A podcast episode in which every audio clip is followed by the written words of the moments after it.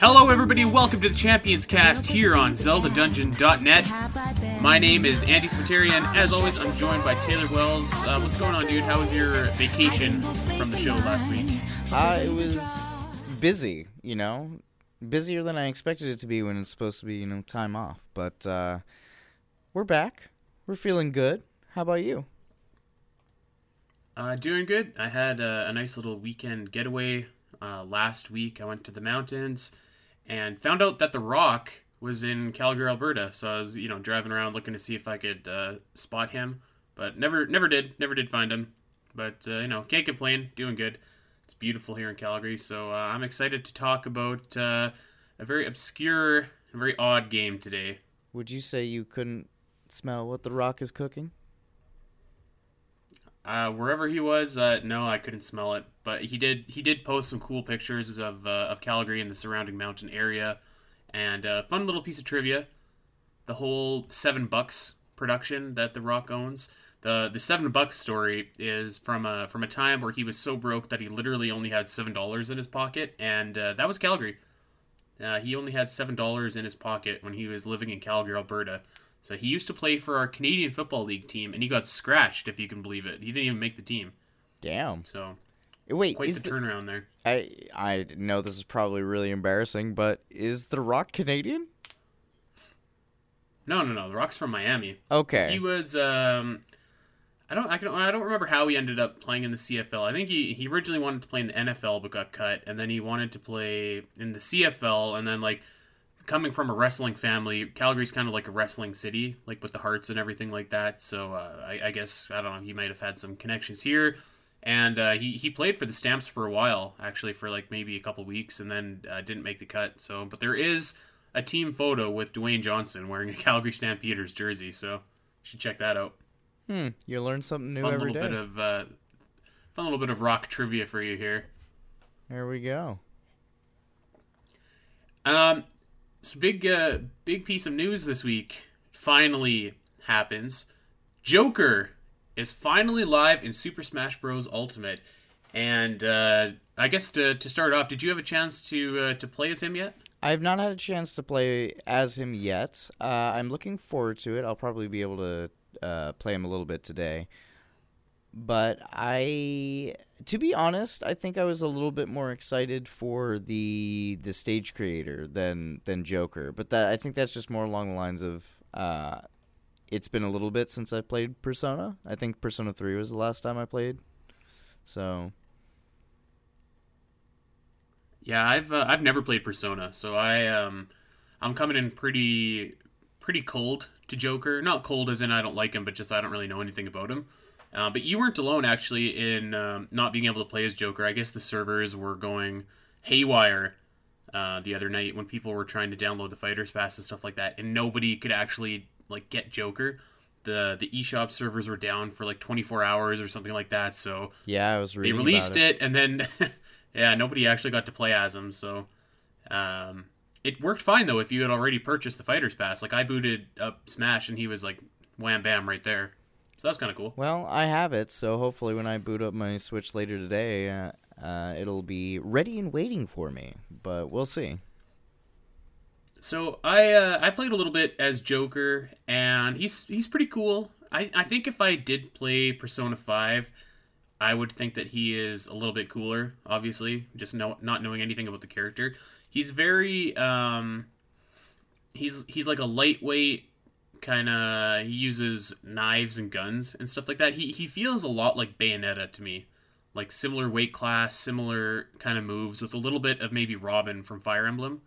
Kind of uh kind of magic-y touch with that. So is he Um, very he- combo pretty- heavy?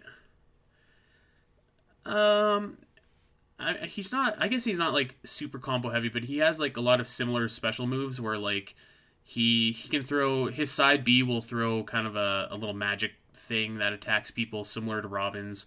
He um his his neutral special is like uh firing a gun, kind of similar to Bayonetta.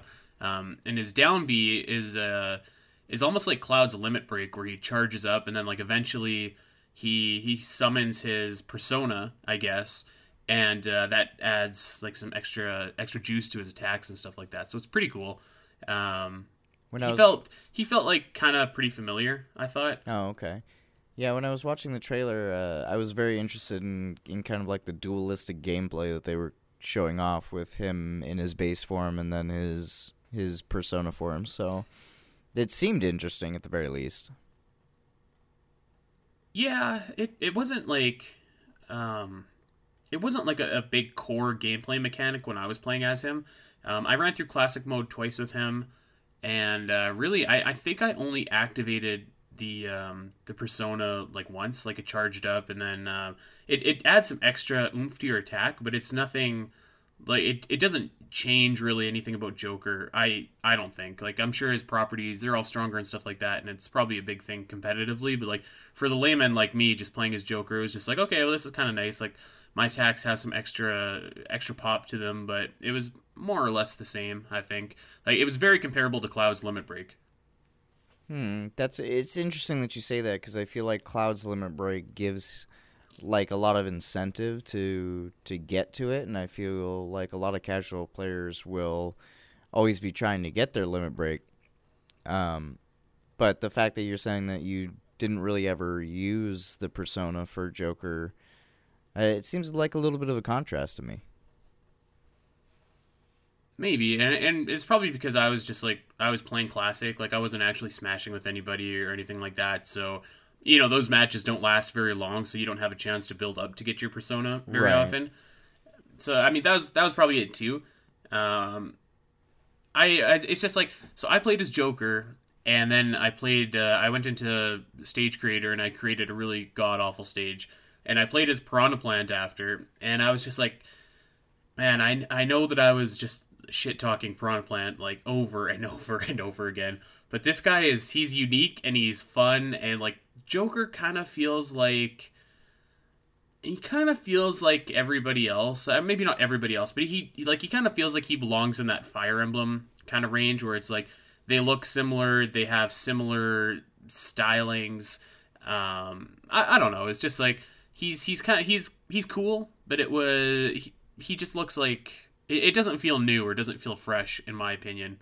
Well, we're definitely eating the karma stick since uh, we both kind of crapped on Incineroar and and Piranha Plant, and you know, I think Yeah. I think we both love Incineroar, and I haven't played Piranha Plant, but I think he's funny as hell, and I, I always enjoy seeing him in a match. I mean, it, it is brutal that we have to eat all this crow, and on a principle level, I still disagree with that. But you know, I, I guess I guess it's like that trade off of like, okay, you have all these really cool characters, but you know, this this one just unfortunately feels a little bit similar to me, and it, and maybe it wouldn't be so bad if there wasn't already like sixteen Fire Emblem characters in, like you'd feel a little bit fresher. Sure. But um, on the plus side, his final smash is awesome. It's really really cool. It like it, it it has all the other characters from Persona Five, and it kind of goes to that art style with like all the red and stuff like that. And then you see this um, this like ninja star kind of grinding up against the your opponent in the background. It looks really awesome. All right. I you know what? I'm I'm looking forward to at least giving him a shot and seeing what what I can do with him myself. Yeah, and hey, there's a bunch of new uh, Persona spirits, so that's pretty cool. So any spirit collectors out there like me, um, you know, you you finally have some new ones. I actually just picked yeah, up a Mega Man X to- Spirit the other day, and it's the enhanceable one to 99, and I got to level 95 with him, and I'm out of spirit points, so I got to do some grinding. Oh, you got to take him to the dojo, Oh, level him up there. well, Yeah, that's. I actually I can't believe how much I enjoyed spirit mode. Like I I have all of the spirits, yeah, like all of them, including the new Persona ones, and it was like it kind of reminded me of Pokemon in a sense, like evolving your your spirits and like trading for for different ones. and I then that. summoning different ones too, using different spirits. Yeah, yeah, it was fun. Yeah, it, Um, it was much more enjoyable than the direct about it led us to believe, I think. Yeah, yeah, it didn't come off very well at all when they were talking about it. It seemed like incredibly boring. Um, and maybe yeah, it's probably just because the the way that the presentation was kind of formatted. I don't think there's a way to really explain that and make it sound exciting. You just kind of have to dive in yourself. yeah. So, Uh, I will say Joker stage is pretty cool. Uh, it's called Mementos, and it like it can change colors. It's uh, it's you know red or blue or green or yellow or whatever, and it looks like it, looks very visually popping. Like it looks really cool. So um, you know, I'm I'm super happy that Joker is in, and uh, it just makes me want to play Persona Five, and I really want to get it, but I also can't shake this feeling that Persona Five is going to come to the Switch. In which case, I would just wait to get it on Switch. So It probably that, that comes true. It makes sense, right? I think so. I you know honestly I think all of the DLC characters that we're gonna get for Smash are gonna be from from games that are probably either debuting as a first time on on the Switch or or a Nintendo console, um, you know, or or are you know mainstay classics but have never been in a Smash before.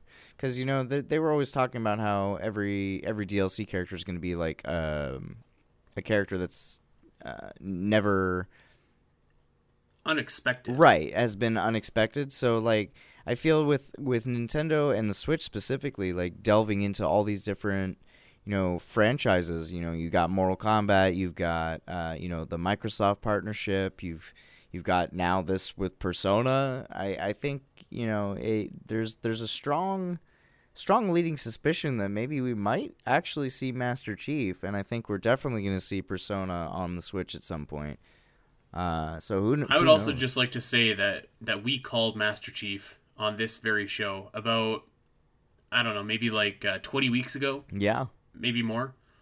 So if that comes true, Champions Cast, we called it. You heard it here first.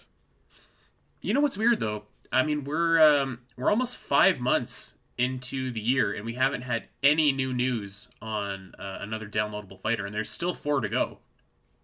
So I mean, maybe we're just getting a bunch of them at E E3. Well, they But, did uh, say it- that it takes like what three or four months for them to develop a character. They did, but they also said that they'd all be out within the year. True. So I mean, like you, you've got you've got until December because the game released in December and Joker was announced pretty much immediately. Um, so I mean, we're we're almost at May now, and it's like you've still got four to go. So that tells me that there's not going to be very much time between announcement and you know they're actually ready to go, which is which is odd because there was so much time between Joker's announcement and when he was ready to go. Maybe they kind of just wanted to like get all their ducks in a row before they started releasing all that information, and just wanted to be ready to say, okay, you know, we're we're letting you know here's the first DLC character and here's the free uh, pre-order DLC character. Now you know, and then once once we've gotten those done and taken care of, we're going to be so far along the development process that we'll be ahead of the game and we'll be able to tell you, okay, yeah, this is what's coming out, this is when it's coming out, and boom, there it is. Yeah, because I guess it was weird that we didn't really have um, a traditional gameplay trailer for Joker. We just got like the cinematic. Right. which uh, they did they did finally release one actually um, like a couple days ago where you, you get the flash card of joker It was the don't day before, i don't know what his thing it? was yeah something like that so here's hoping uh, i'm i'm really i'm really jacked for nintendo's e3 this year i think that this is going to be maybe the best e3 that they've had in a long long long time I, I hope so. Uh, E3, I feel, has kind of been. I, I wouldn't say stale the past two years, but I just think the gaming industry has been kind of going through this this reboot. Like, there's been a lot of battle royale games taking over the scene for better or worse, and I, I think like the whole the whole industry is just taking kind of like a a little breather to kind of get back on its feet. And now that we've got the Switch out, we've got you know the news of the the PS5 and the and the new Xbox system on the horizon. I think things are going to start ramping up pretty soon, especially like you know we got Gears of War on the horizon as well. We've got um, the new the new Halo, Infinite. game, yeah. yeah Um, master chief for smash Exactly. And then new Zelda supposedly is, is on the way. We've got Link's Awakening remake. We've got Cadence of Hyrule. There's a whole bunch of stuff, uh, you know, on the right. Oh, and The Last of Us 2. They they just finished uh, production on that, from what I heard. Which is funny because Sony is skipping E3 this year. But I mean, I guess they've already showed off a ton of their titles coming out. So Yeah. there's really nothing else to show if they're not going to show off the PS5. And also, to be So, fair, yeah. their last year's Sony presentation, while The Last of Us 2 was great, and seeing some of the, um, was it Sekiro and uh, Ghost of Tsushima was was pretty cool. Like it was, it was a really, it was not a great conference. for yeah, them, it was so- pretty.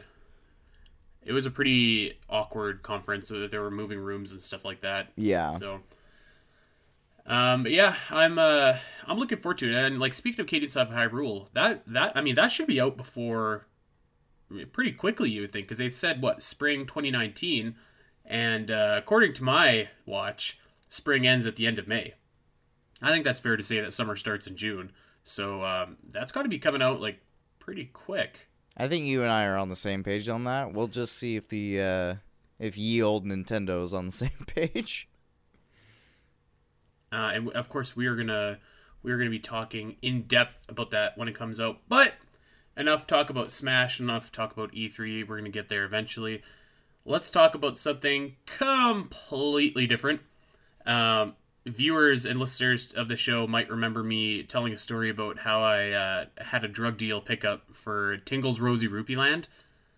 I am pleased to say that I am finished with Tingle's Rosy Rupee Land, and uh, uh, Taylor has some questions, and I'm going to answer them to the best of my ability. So I'm going to turn the reins over to you, man. This is uh, you're in control now. Oh boy, feels good. Oh boy. We're gonna put you through the ringer. All right. Uh, well, I am I am ready. So I'm assuming that a lot of people, like me, know what Tingle's Rosy Rupee Land is, but haven't really got a chance to experience it or or really like, sink their teeth into what this game is. So I'm hoping that I can clear some air here. All right, sounds good. So why don't we start off by having you give us a general rundown of, of what this game is? What you know, when did it release? Uh, what what's the kind of like typical gameplay? Give us the so, rundown. Um, so this game is a 2006 uh, DS title, and it released in Japan and in Europe. And they decided not to bring it over to North America, even though they had the English translation already done for European audiences. Which, after playing it, I can understand why they didn't, but I also feel like it was kind of a missed opportunity. But um, it's obviously a, a Zelda spin off starring Tingle, and the objective in the game is to build a tower. And to build this tower, this tower takes you to the mythical Rupee Land. So to build the tower, you have to feed rupees to the tower. It's got like a little pond that you throw rupees in, and rupees are really like the core of the entire game. Rupees represent your health, uh, your your bartering power, your uh, basically everything revolves around rupees, and it's it's kind of a it's a super neat system actually because you don't you don't fight enemies in a typical like fashion. You you basically get into scrums with them. So you'd walk up to an enemy and it's like this hilarious Looney Tunes dust cloud fight thing where like you get into this big scrum and um, you kind of see fists and legs popping out and stuff like that. Like it looks hilarious. And for every for every like second that you're in the scrum, you lose X amount of rupees. So if you're fighting a really powerful enemy, you'll lose like 15 rupees, then 15 rupees, then 15 rupees, and then uh, you know if you if you defeat the enemy after a little while, sometimes you can make that back with the rewards that you get, or sometimes they give you materials and stuff like that. Um, it's really it's really interesting concept, and you can actually chain together these scrums. So like you can you can walk up to one enemy and you can move the scrum over and pick up another enemy and then another, and you get more rewards for the more people that are inside of the scrum. Uh, you can also hire bodyguards to give you some extra firepower for these, so that you lose less rupees. It's like it sounds kind of weird, and I don't know if I explained it adequately. It might just be best to go on YouTube uh, how combat works in Tingle's Rosy Rupee Land, but it's actually like quite fun. So do you always lose rupees in fights, or can you also win rupees? Um, you always lose rupees, but you can win rupees as well. So if you're fighting an enemy, typically they'll they'll drop some rupees after. Um, it's just a matter of how long it takes to beat the enemy. So if you're the longer you're in the scrum, the more money that you lose, or the more rupees that you lose, rather. If you hire a bodyguard, you can obviously spend far less time in the scrum, and then the the amount of rupees that you lose is halved. So typically, yeah, you'll get either rupees or you'll get resources to make stuff after. Well, sounds pretty interesting so far. So, I know that you got really interested into this game when you saw it being played at the marathon last year uh, with Locke, and so that leads me to ask, you know, what were your expectations for the game? Did it live up to them? Um, I think that it, it definitely surpassed them. I it's hard to say what my expectations were. This like really when I got this game, I almost got it as a novelty or like a collector item. Didn't know Um, what just, to expect. Just to have. Yeah, like just to have, you know, like I've I've played every Zelda game except for the Tingle games, I think. Like I've played I've played a bunch of almost every single spin-off that has Link in it that I can think of. So this one was kind of missing from the pack. Um so when I when I got it, I mean, I heard that it wasn't very good and uh you know, it, I I thought that it was actually quite fun, and I wasn't expecting a typical Zelda experience, and that's probably a good thing because it definitely definitely doesn't offer you a typical Zelda experience. But for what it is, I thought that it was actually like it really fun, and I know that I I kind of always dump on the uh, the DS Zelda games, and Tingle's Rosy Rupee Land is a touch controlled like you you use the touch screen and, and stuff like that to to move and do a lot of things too but it's also it implements a lot of like really different quality of life um, improvements that make it far less aggravating. Like you could actually move around with the d-pad and you just use the uh, use the stylus to to do other little things and there's not like a million items or anything like that so you don't have to constantly change and constantly go over that that's what i was actually worried about the most was that it would be a touch like a touchscreen game and i would just be like ugh not another ds zelda you know Right. so uh, yeah i would say it's i would say it surpassed expectations Well, that's really good. And it kind of leads us into my next question with, you know, you were speaking about how it's pretty different. So, how different is the game from your typical mainstream Zelda? And in what ways? Um, well, I mean, like like it's far different. Like the combat alone's really um, sets it apart. Um, it's again, it's hard to adequately explain how combat works in that game. I would I would really just encourage people to go and like YouTube it quickly just to see what I'm talking about. But the scrums are definitely really different. Um, it's different too in that rupees rupees really are like the core of that game. Like they represent your health. You uh, you get rewarded for it, and it, and it's really it's really neat. And it's hard to play this game without a walkthrough, which I did for the first half. But basically, there are certain instances where you need to you need to pay somebody for a certain item, but you have no idea how much they want. So, for example, if somebody is selling you a recipe for something and they want 50 rupees, if you were to give them, if you were to guess and say 40 rupees, they would say, No way, I'm not selling that to you, and keep your 40 rupees, and you'd have to do it again. Or conversely, if you were, if they wanted that for 50 rupees and you said, Here's a 100, they would say, Wow, thanks, and they would keep all 100 or whatever. Like, there's no listed price, so it's, it's kind of this weird um, guessing game almost, and like it's it's it feels like gambling almost in a sense because you're like God, I hope I'm not overpaying.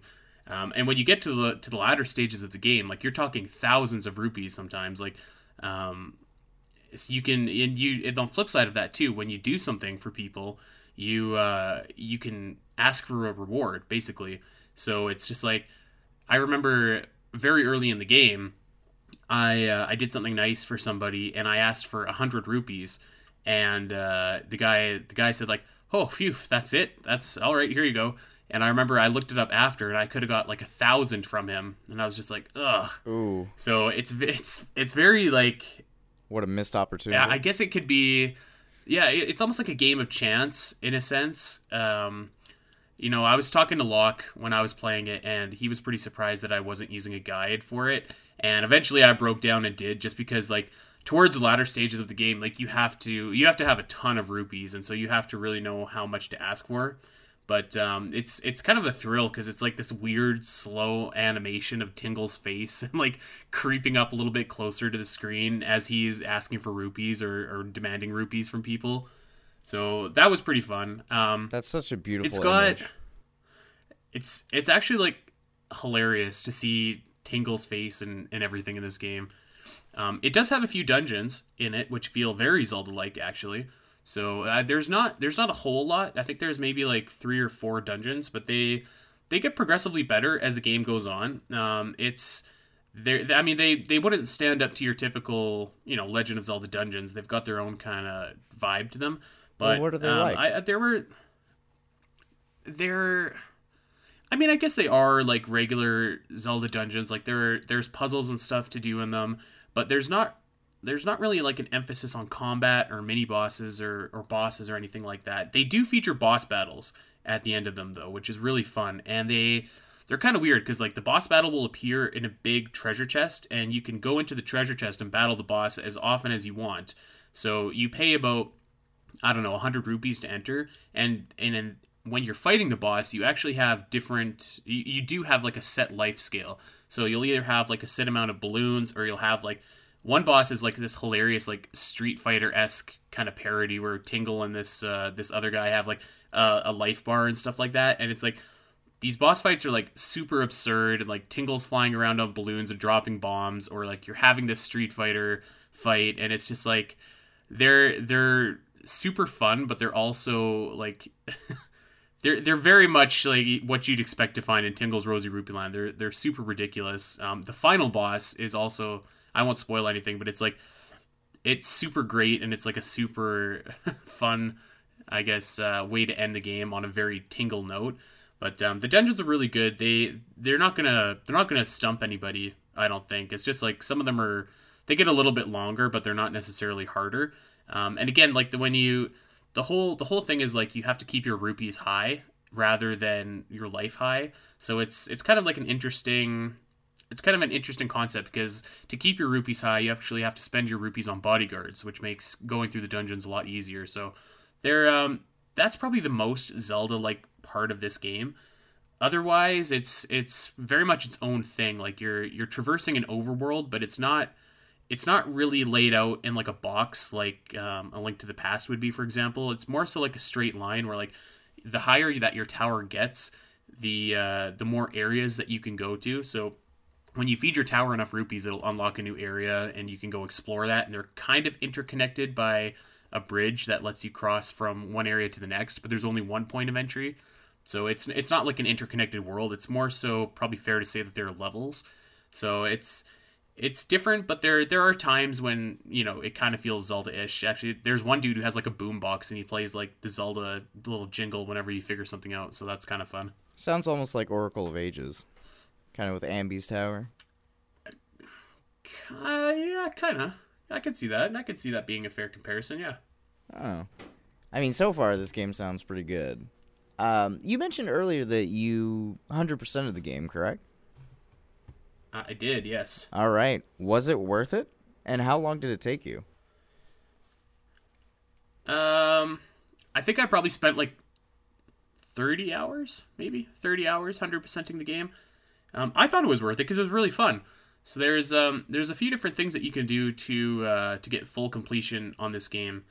Um, there's uh there's collectibles hidden around the world called rupee goods.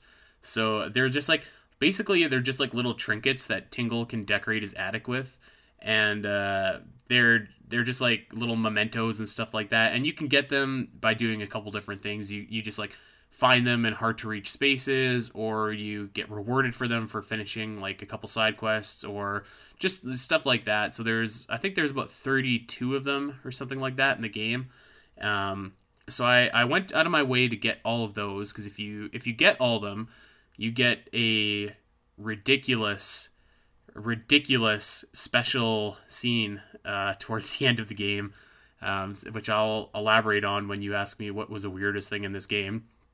And uh, there's also recipes that you can find in this game. So recipes will either like heal you or heal your bodyguard, or they will um, kind of give you a little bit more more juice, a little bit more power, or you could just make recipes and sell them to people um, as like local specialties. So finding all the different ingredients for those recipes and finding the actual recipes themselves is one of the side quests. So when you do, um, that's that's like a big part of the the side quest ended. Um, that's what that's probably like the biggest side quest in the game is is finding all the recipes. And then there are I thought Majora's Mask had a lot of jars, but there's like I think 23 jars that you can find in Tingle's Rosy Rupee Land. So um, I I went and, and found all of those, and like nothing was too too hard to find. So it's not like it's not like it was uh, an, an arduous quest, but it Not was like it was still fun. So those were like the big three that that I did, and I would I would say it was worth it. Okay, cool. Well, you did uh, already kind of hint at it, but we'll we'll ask the preceding question first, which of course is what was the most interesting thing that you encountered or that happened to you while playing the game? Um, interesting, like like plot wise, or just interesting, like, huh, this is funny. Well, interesting and like something unexpected that you you didn't really think would happen, or you know that you you just did not expect, and and found really interesting coming from a Tingle game. Mm, I mean, pretty much the whole thing was really interesting. I remember like uh, when I when I saw the first boss battle, which had like the Street Fighter kind of parody of it. I thought that was hilarious, and I wasn't expecting that. And that was actually like super super fun. Um, the final battle kind of has like some Star Fox stuff going on, and it's like if this sounds weird, it really is. Like it's really it's really really strange. Um, interesting. I I think like meeting meeting all of the people and all of the characters in this game, it's like I can't describe it. It's almost like they have like this Slender Man quality to them. Like they're all kind of weird and awkward and like creepy, but like uh, I I don't know. They were just like they they were probably the definition of interesting and like interacting with all these different people, and they always have like they. The game makes all these super weird noises for everybody too, which makes it even more strange. So I mean, really, the whole thing is just like a strange experience. Um, Was everybody So, just I mean, wacky, that's- or like were there some kind of normal-ish characters that you would you would expect to find in maybe like a regular Zelda game? I, I mean, there were some characters that were more normal than others, but uh, But normal. I would say everyone was, yeah, everyone was pretty wacky in this game. Probably the best character in this entire game is Uncle Rupee, who's like, he he's the guy that that comes down and tells Tingle that he can become a Tingle. Actually, so fun, so fun fact, a sidetrack here. You actually start this game off and you and you name your character as whatever you want. So I named my character Spiteri, and uh, Tingle is actually a name that is bestowed on him from Uncle Rupee. So a little fun piece of Tingle trivia for you there. It's not actually his name; it's a title. lore fact. So. Uncle Rupee, yeah, Uncle Rupee is the guy that um, that basically says like, you know, you can go to Rupee Land if you uh, if, where you'll meet all the girls and you never have to work a day in your life if you if you like feed this tower rupees and you just like every time you feed him rupees you see a more and more hilarious version of Uncle Rupee and he's like he's kind of he he's got the Hugh Hefner thing going on where like he's got the fur coat you always see him in a hot tub full of girls and stuff like that so that was oh my that was really funny.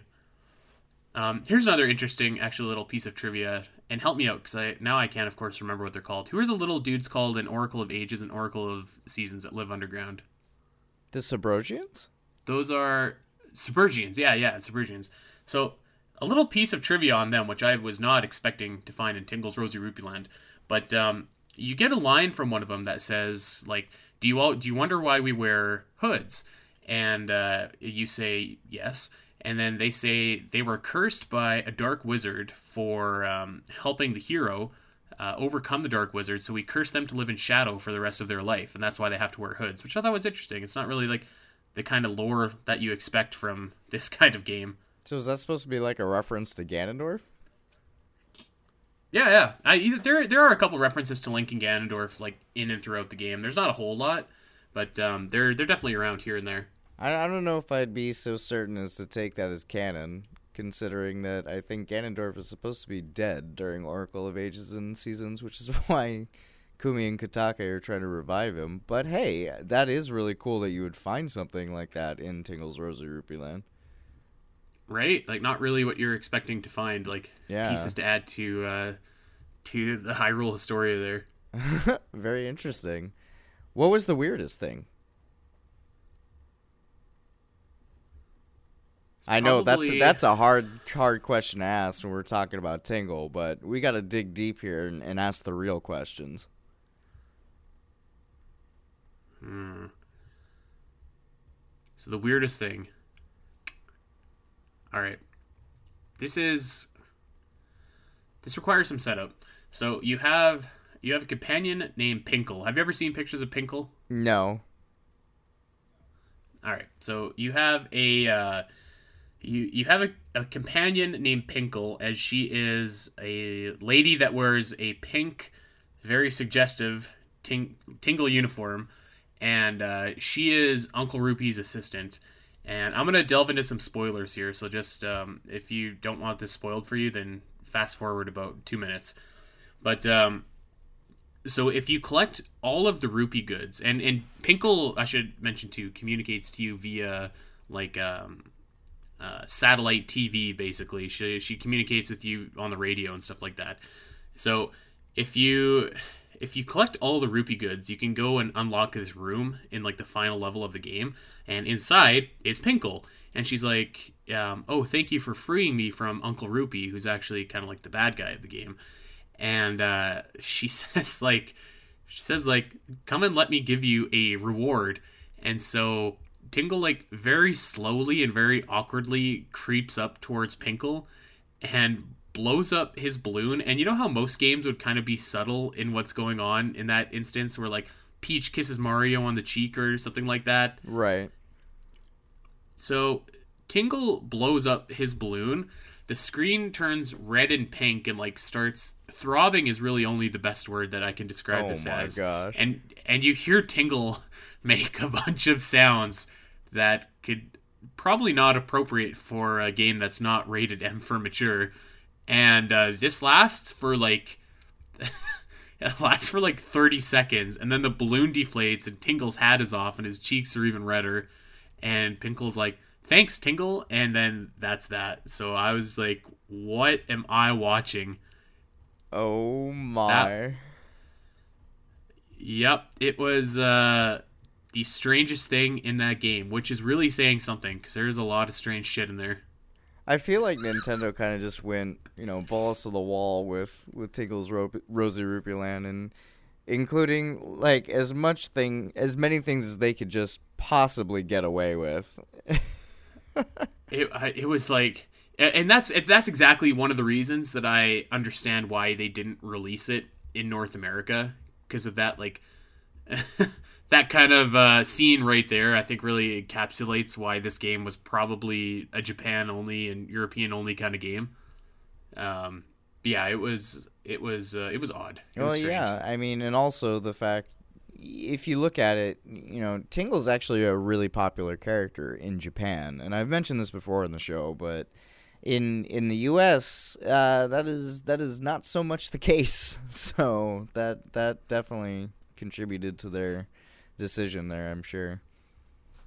Um, I will say about Tingle, uh, this is my theory for the most part about why they didn't release it here. I, I think that Nintendo maybe thought that the American audience kind of only relates with heroes that are like big, strong, masculine heroes, whereas Tingle is pretty much the complete opposite of all of that. He's kind of like this this awkward, um, emancipated little guy. Yeah, I mean, even the back of the box art says like Tingle is 35 and still lives at home. They're just like they're burying poor Tingle on the back of this box, right? So I, I think that maybe they thought that people wouldn't relate with that, but there is something to be said about like this hero who's not very heroic. He's he's not very muscular. He doesn't really look like a hero, but he's still going on this journey anyways. So I th- I think that they I think that they missed the boat on that a little bit, but I definitely understand. I'm like their thought 99 process. percent sure that just describes most Americans right there. So right? So yeah, it's uh, I, I I get why they didn't, but I wish that they would have released it here. But yeah, there's just there's a lot of strange stuff like that in there. you heard it here Lots first, folks. stuff. Everybody can relate to Tingle. Hey, he's he's the hero that we deserve. Eh, Maybe Exactly. not the one that we need though.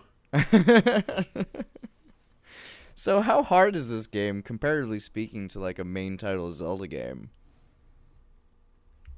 Uh, I wouldn't say it's like that hard, but I also I guess I wouldn't say most Zelda games are that hard. Um, I, I think only towards the beginning will you ever possibly run out of rupees. There there are certain points I guess where it's like you're very low on rupees and you're like, oh man, I got I got to grind and collect some stuff to build my rupees back up. But um, I I don't know that I'd ever say that I had a hard time with it. Now I'll also preface that with saying that like probably about halfway through I broke down and started using the guide. and without the guide, I would have been completely boned. So it, it's it's extremely hard if you're just guessing all of the all of the bargaining numbers and stuff like that. Um, I couldn't I couldn't even imagine playing it without that guide actually. So, So I guess you- in that sense, it, it could be quite hard. If you run out of rupees, is that just like game over, or is there always a way to to earn more? No, if you run out of rupees, it's game over. I mean, there is there is a way, to, you know, of course, always to earn more rupees, but like if you hit zero rupees, it's game over, and you go back to your last save state. There's it's most games now will have like you know kind of an auto save where you'll go back to the start of a dungeon or whatever. Like this is just a straight up like you go back to the last time you saved. Sounds a lot like Adventure Link, almost. Yeah, pretty much. Yeah. Huh. I mean, that in and by itself seems like could be could be quite difficult, honestly. Like you know, as you're saying, without a guide, you you might have been a little lost there. So I don't know. That yeah.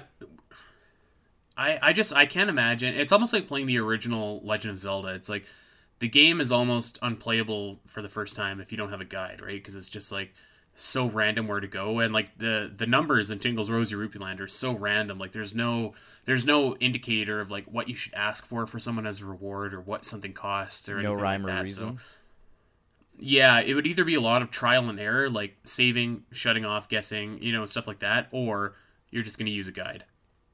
Hmm. Yeah, that that seems pretty daunting. I think to to go in firsthand with, but uh, I don't know. At the same time, like just hearing all the different kind of just oddities and the fact that it's a Tingle game and it's still a Zelda game, just just it makes it all that more appealing. I guess you could say, at least in my mind. I would like I would totally recommend that you try and track this bad boy down. It's like it's kind of expensive. It's a hundred bucks to order on Amazon. I checked and I got it for a little bit of a better deal. But um yeah, it's it's it's really fun. I'm gonna need all your secret back alley drug dealing contacts in order to grab this this sucker. Yeah, no kidding. Well, um Does it play similarly to any other games that you like or dislike? Um, it, it doesn't it doesn't play like when you're in dungeons. It, it you know it, it plays similarly enough to Zelda. When you're on the main screen, it doesn't. I wouldn't say that it plays a whole lot like any other game that I can think of off the top of my head. But I will say that it has some definite WarioWare vibes. Like, cause you know, you know how that game kind of has like weird characters, and and Wario's kind of like he's a weird guy himself in Smash. Like he'll use his fart as a as an attack or whatever.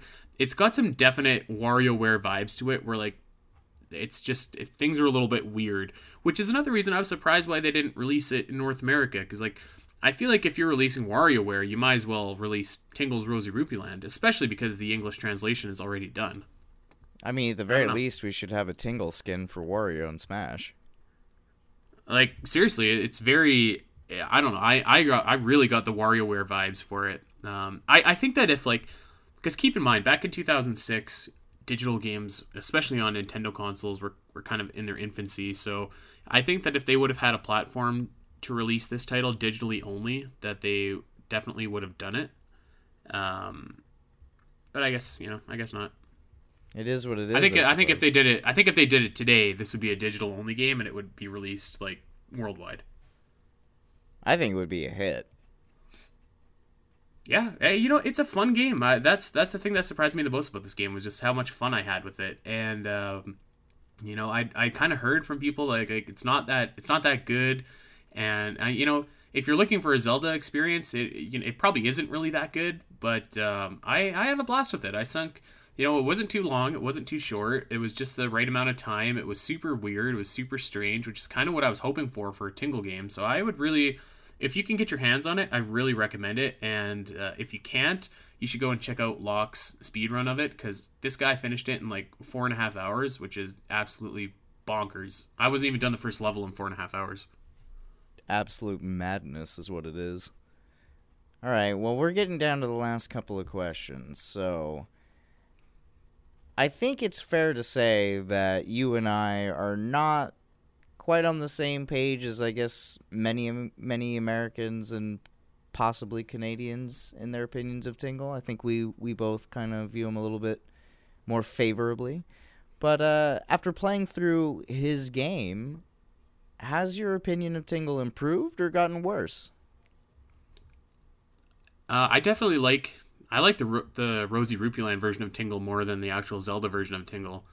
Like I don't really like him in um, Wind Waker. I think that he is okay in Majora's Mask, and then the rest of the games that he's in, he's just kind of there as like almost a reference. This game kind of gave him, you know, it gave him some meat on the bone. He uh, he was just like kind of a lonely dude who was who was rising to the occasion and fought off this, you know, this evil guy. So uh, yeah, I like I like Tingle more after this. You know, I I think that like the the Tingle's Rosy Rupeeland version of Tingle is my definitive Tingle. Like when I think of Tingle, I think of this guy. Would you say that it's probably the Zelda character you expected the least to enjoy the uh, additional character growth that this game gave him?